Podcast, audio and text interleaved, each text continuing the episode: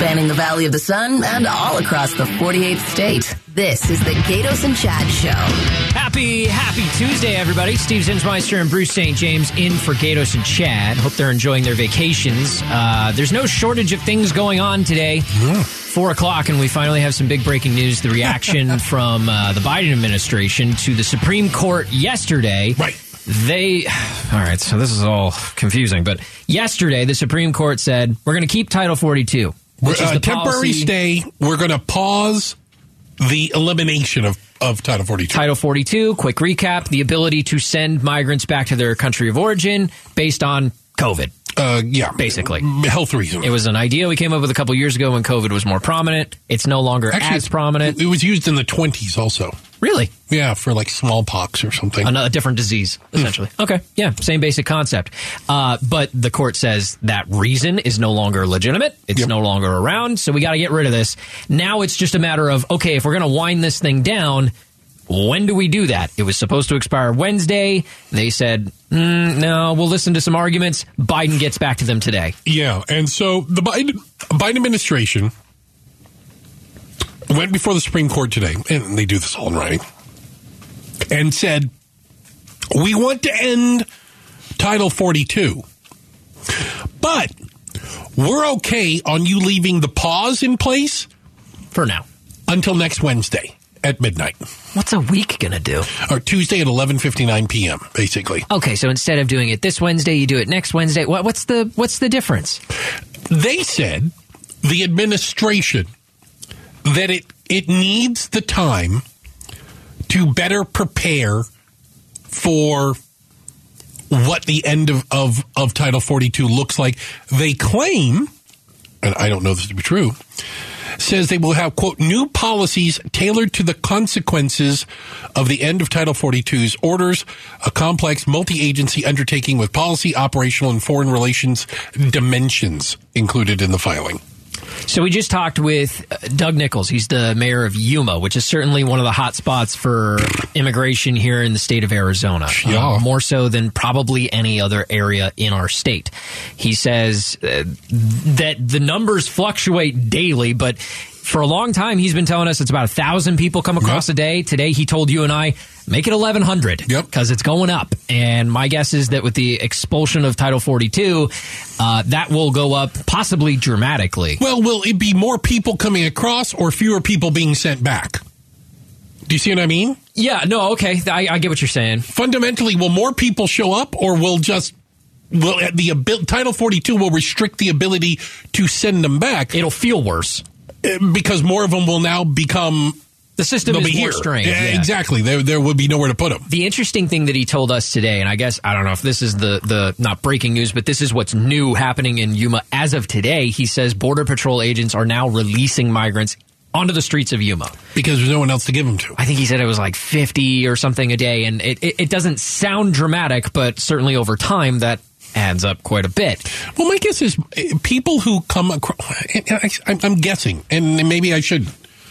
If you've trekked from wherever, Venezuela, Right. Cuba, Nicaragua, and you've made it to Yuma or the other side of the border, and you cross into the United States,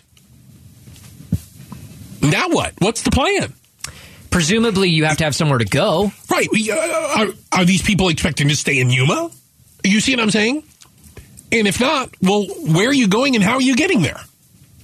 Yeah, and you hear a lot of anecdotes about you know I I, I came to America because I have family or Mm-hmm. a friend or I know somebody and maybe they live in Lincoln, Nebraska or Seattle or they live on the East Coast. They're in Washington or they're in New York, uh, and I'm going to go stay with them. And you hear that a lot. I, I, again, I don't want to guess, but.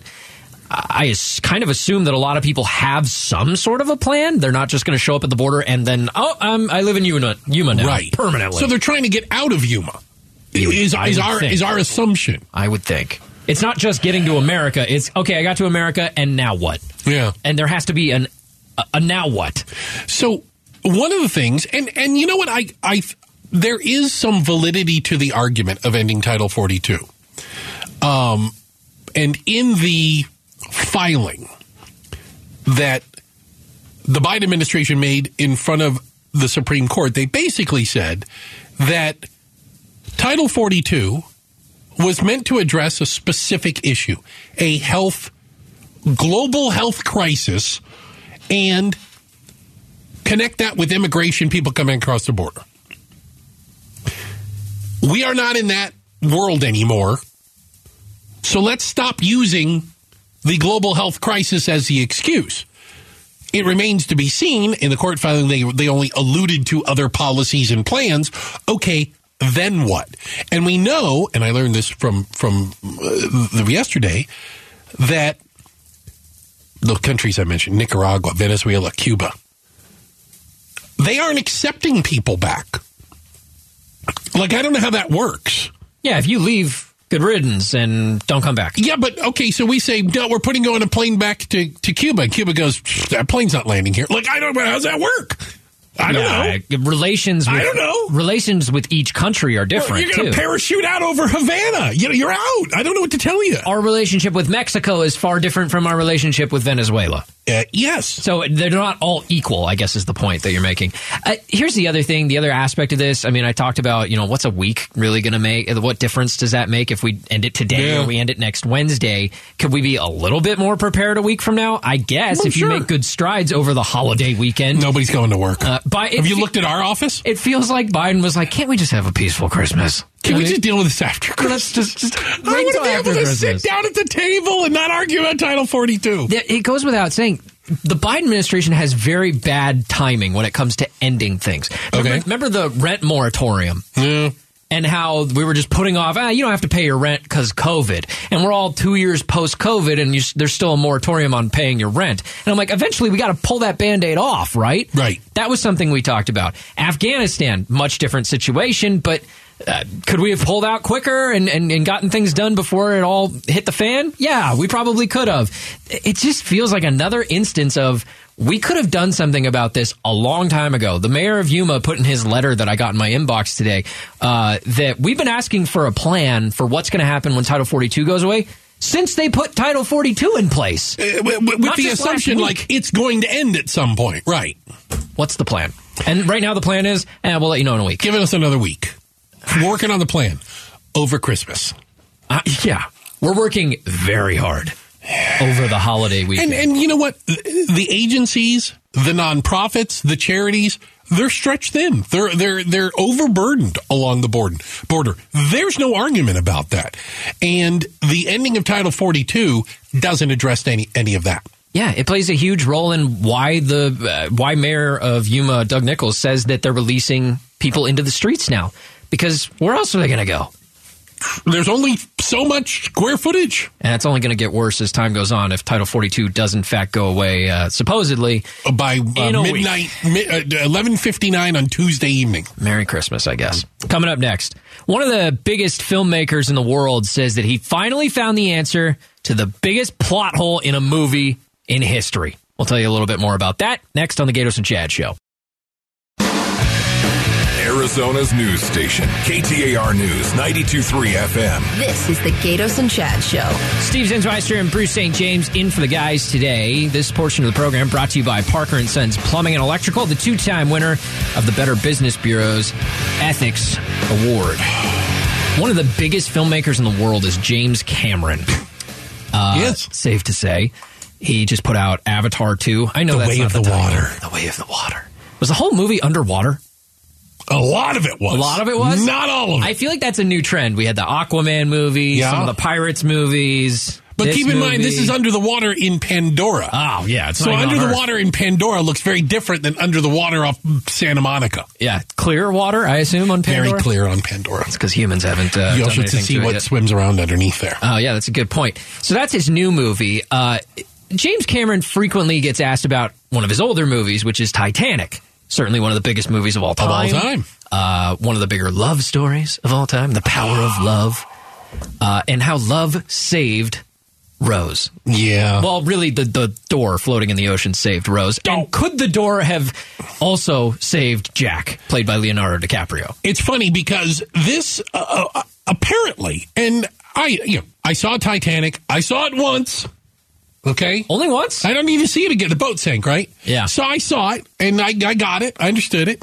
Um, I, I get what what kind of a movie it. it, There's was. not much to get I got it. boat sinks, yeah. Um, but I have not spent the last 25 years debating and arguing whether Leonardo DiCaprio's character, Jack Dawson, could have survived floating on the door that uh, uh, Kate Winslet, Rose, was floating on. Oh, see, I've been debating it in my head for. Have you read? Oh, Th- ever- this ever is the kind of out. conversations that go on in the in I the lose- Zinsmeister household. I lose sleep over this, Little Bruce. sleep over it. so, um, the actors and James Cameron apparently get asked about this like all the time. It's the thing people want to talk about with Titanic. Kate Winslet uh, was on a podcast, and um, apparently she got into a little bit of, of, of hot water because originally she kind of said, "Yeah, I think we both could have survived." Well, that just set the world alight. Yep. You know, Now it's a thing. You put it out in the you universe. Put it out in the universe. Now she's backpedaling on it. She actually made a point. She said, "Yeah, I don't know." She goes, "She go put it this way: If you had this is this is Kate Winslet. She said, like if you had a paddleboard." Could two people stand on a paddleboard? No, you would fall off and you would tip over on it. Could two people stand on a. paddleboard? Well, but you didn't have to stand.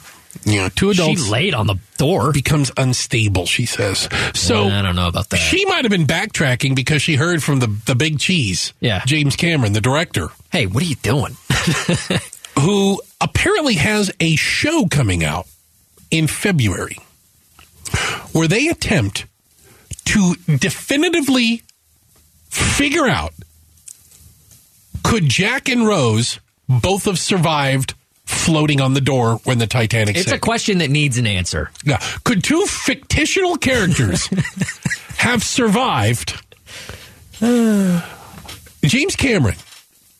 He's on, uh, you know, he's out there talking about his new movie Avatar 2, or as you call it, or Avatar The Way of the Water. And of course, he gets asked about it. And he says, Of course I do. Been asked about it for 25 years now. He said, We did a scientific study Of course they did. to put this thing to rest once and for all.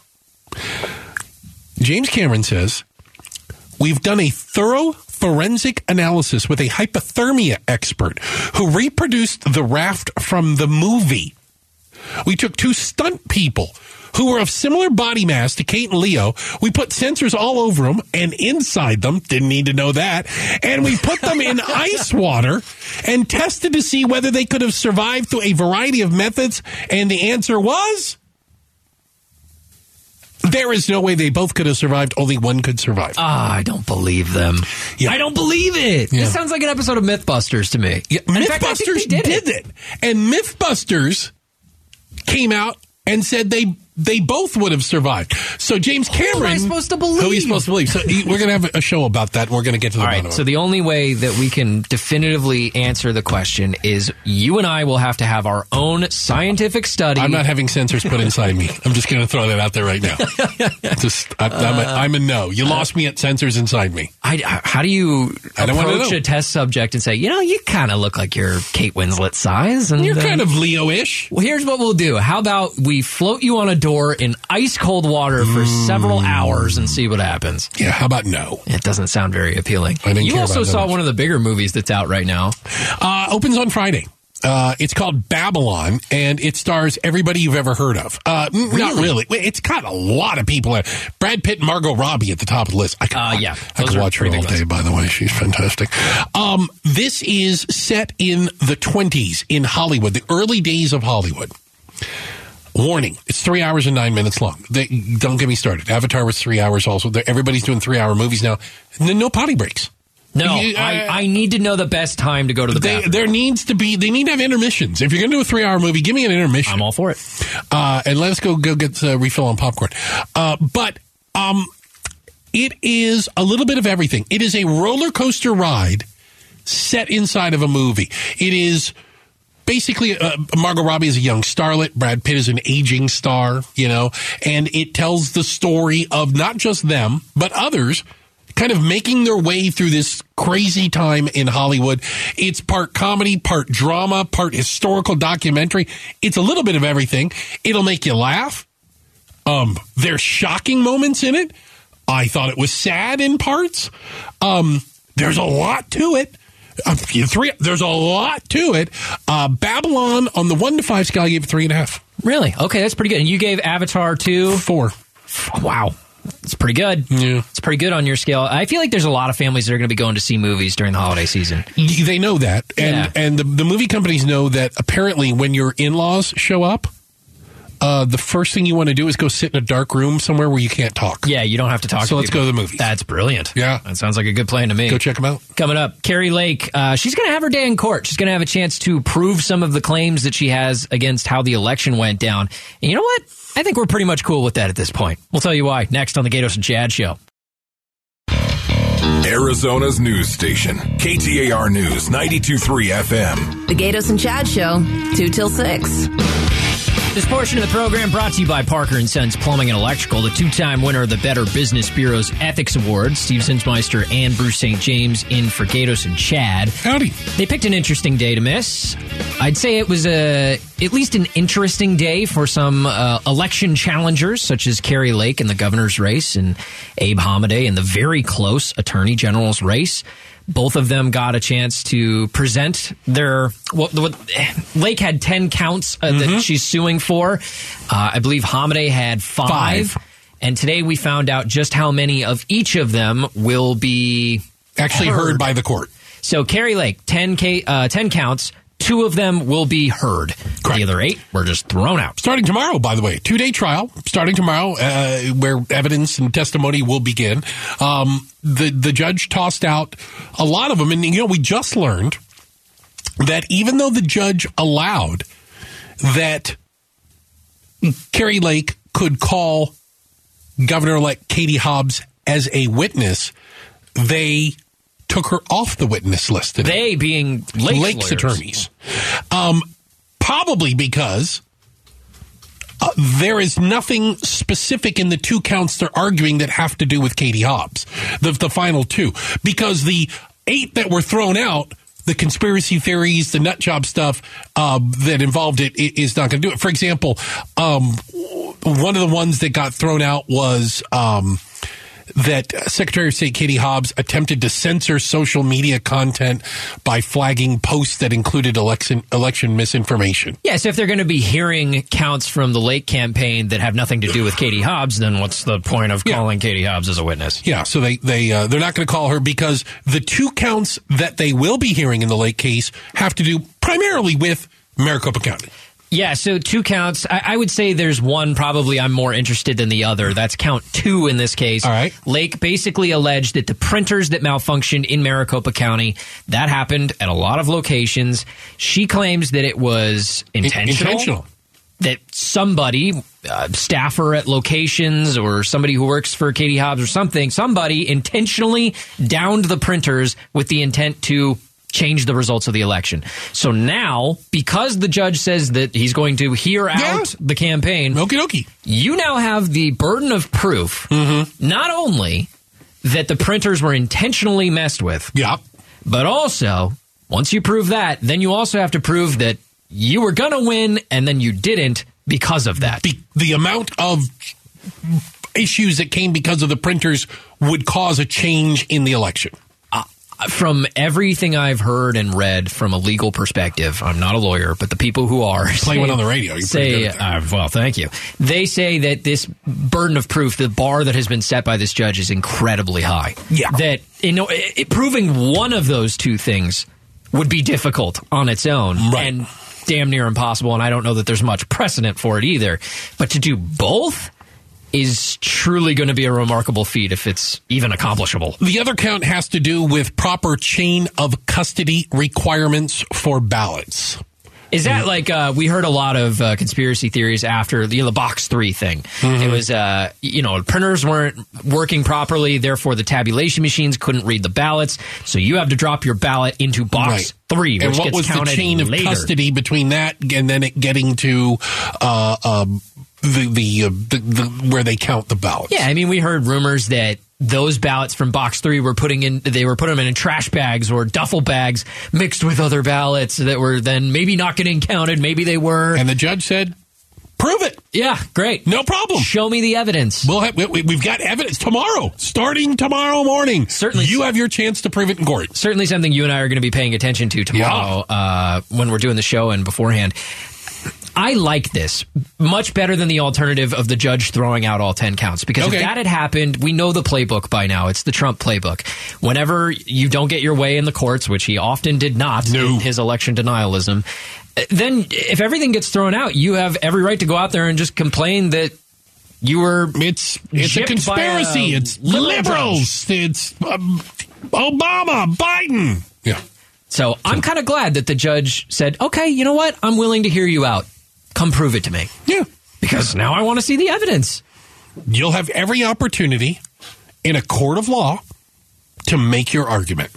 Uh, I mentioned Attorney General race, Abe Hamadeh. Yes. Uh, he also kind of had uh, a decision made on how many of his counts. He had four counts that he's suing on. Fi- uh, or sorry, five counts. Four of them will be heard. Yes. Um, so perhaps um, by my math, he had a little bit more of a case to stand on. But again, it doesn't mean that he has a good case uh, to win. It just means that the judge is willing to hear him out.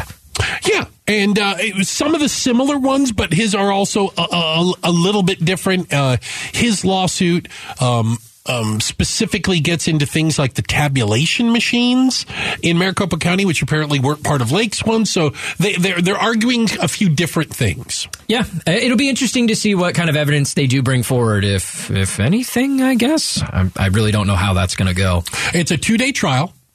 The the judge has limited this, uh, so uh, Wednesday and Thursday uh, for the lake, uh, Right. the lake case. Uh, that will be we'll we'll um, we'll find out. We'll see what happens, I guess. Uh, coming up next, the Phoenix Suns have a new owner, or at least will very, very soon. So, who is this guy? I found a rule that he has for his employees at his other company. It's kind of interesting. You're going to want to hear this next on the Gaydos and Chad show. Arizona's news station, KTAR News 92.3 FM. Drive home with the Gaydos and Chad Show. Steve Zinsmeister and Bruce St. James in for Gaydos and Chad. Thanks for checking out the show this afternoon. Big news from the uh, Phoenix Suns organization. And it's better news than yesterday, because yesterday we got bad news about the Suns, more allegations of wrongdoing within the company. Today it's much, much better. Yeah. Supposedly, according to ESPN, uh, there is a new owner on the way. Yeah, I get- and I'm not trying to split hairs, but can I say owners? Uh, yeah, I mean, there's always like the face of a purchase, and then there's a bunch of people who purchase. Well. Forbes is reporting it's the brothers, okay. Matt and J- Justin Ishba. Ishbia? Ishbia. I believe. Ishbia. That's what I've been hearing. Uh, they are the co-owners of United Wholesale Mortgage. Now, maybe Matt's being mentioned more because he owns 70%, 71% of the company. Justin owns 22%. Matt is estimated to be worth 4.7 billion. His little brother Justin is only worth 2 billion. So, you know. a minuscule two I mean, he, does he have to sit the little table uh, at Christmas? Because he's kids' table, yeah. only that's for the two billionaires. Well- uh, the big table, four billion. Sorry, I- over here. I would do that if that was my brother. I don't know the brother's role in the company, but I know Matt, who's being talked about the most, Yeah. is the president and CEO of the mortgage lending company. So Yeah. uh, maybe that's why he's getting talked about the most. Um, but essentially, we have a brand new owner coming to the Phoenix Suns. Certainly something that's welcome by the fan base. Yeah. But I'm not going to sit here and tell you that I know anything about this guy. I do not. I didn't know the name Matt Ishbia. Never heard it in my life. People brought up, uh, oh, you might remember him from when he was on the bench at Michigan State in the year 2000. Nope, I don't. He won a I national don't. championship. Yeah, he played there four years, won a national title. He coached under Tom Izzo, a very popular, very good basketball Yeah. coach at Michigan State. Um, that was like 20 ish years ago, and now he's a multi billionaire and he's buying an NBA team. Good for him. Uh, couple of things that I like about this obviously, a basketball background. So we know he cares about winning and the team and basketball stuff. He played 48 games for Michigan State over three seasons and won the national championship in 2000. Yeah, let's be honest. This is the guy that came into the game. If he came into the game, it was because you were up by 30 or down by 30. No lie. Near the end of the ba- he was a hell of a cheerleader. I think even he would tell you that he was okay. Defense. Defense. He's really good at that. He's that guy at the end of the bench. uh, he's certainly not at the end of the bench anymore. So here's something that I do when I don't know anything about a person and they're becoming they're coming to town essentially. I just Search them on YouTube. That's a good way to do it. I, I don't know anything about this guy. What, Okay. what, what can this guy tell me? And I, I'm, I'm not going to get an interview with the guy the day that he's trying to buy the Phoenix Suns. So Mm-hmm. how do I find out more about him? You just search him on YouTube and you find interesting stuff. Um, this is a dude who is very attentive to detail. Uh, and I even found out some of the very interesting rules that he has within his company for his employees. You want to hear an interesting one? Ready. All right, let's hear this one. We allow no technology in our meetings. So if I run a meeting, you're not having your phone out on front of me. You're not having a laptop. You're going to take notes and you're going to fill it up later because we are effectively every minute matters. And this isn't him being like, I hate technology or, uh, you know, get out of here with your new school stuff. No, this is a guy who literally pays attention to every second, every minute that is wasted within his company. If I'm three minutes late to a meeting, that means that I multiply that three minutes by every employee in the meeting, and that's how many minutes I wasted. That's his mentality. I like it. Running a business. Right off the bat, I like it. Uh, this was a little bit more about him talking about uh, being late and how that's one of the more disrespectful things you could do. I think one of the most disrespectful things to do is if I have a meeting with 10 people and it starts at 9.30 and I walk in at 9.33, that's three minutes times 10 people. I just wasted 30 minutes of my people's time. Disrespectful, unacceptable. We don't do it here. he talked within this about how he has an assistant who her job, part of her job, I'm sure, is every time he's in a meeting, which is all day, she says, You have five minutes. And then he knows, okay, that's my cue. I have five minutes to wrap this up and be in the next meeting five minutes from now. That's not not smart managers. not wrap it up in five minutes. Right. You have somewhere to be in five minutes. You know, it, it, it reminds me of, uh, uh, and you're, you're too young to remember this. Uh, the CEO of General Electric, Jack Welch, uh, wrote a book once, uh, kind of a management book. And you know, at one time GE was, you know, it was like the Apple of our day. Okay, back in the day, GE owned everything. Um, and he used to have an egg timer. You know those little sand Yeah. through the hourglass? Yeah. And he would walk into meetings and he'd flip the egg timer over, and he goes, "When the last grain of sand comes out there, I leave the meeting." So there, he goes, "Get get to what you need answers for now." That's the other thing that I heard uh, Ishbia talking about was not only does every meeting have to be on the clock, but also we have to have actionable steps by Yeah. the end of the meeting. If I don't know, if you don't know exactly what's expected of you by the end of the meeting, you didn't do it right. if uh, if approved by the NBA, he will become the youngest owner in the NBA. He'll own him and his brother will have a sixty percent stake in the Suns. He's a little over 40. Forty two. Wow. $4 billion he bought the Suns for, supposedly. So, new owner coming to town. We're going to learn more about him as the days go on. Coming up next, it's the 5 o'clock KTAR news expansion. Then we're back. Is Title 42 going away on Wednesday or what? We're going to find out on the Gaydos and Chad Show.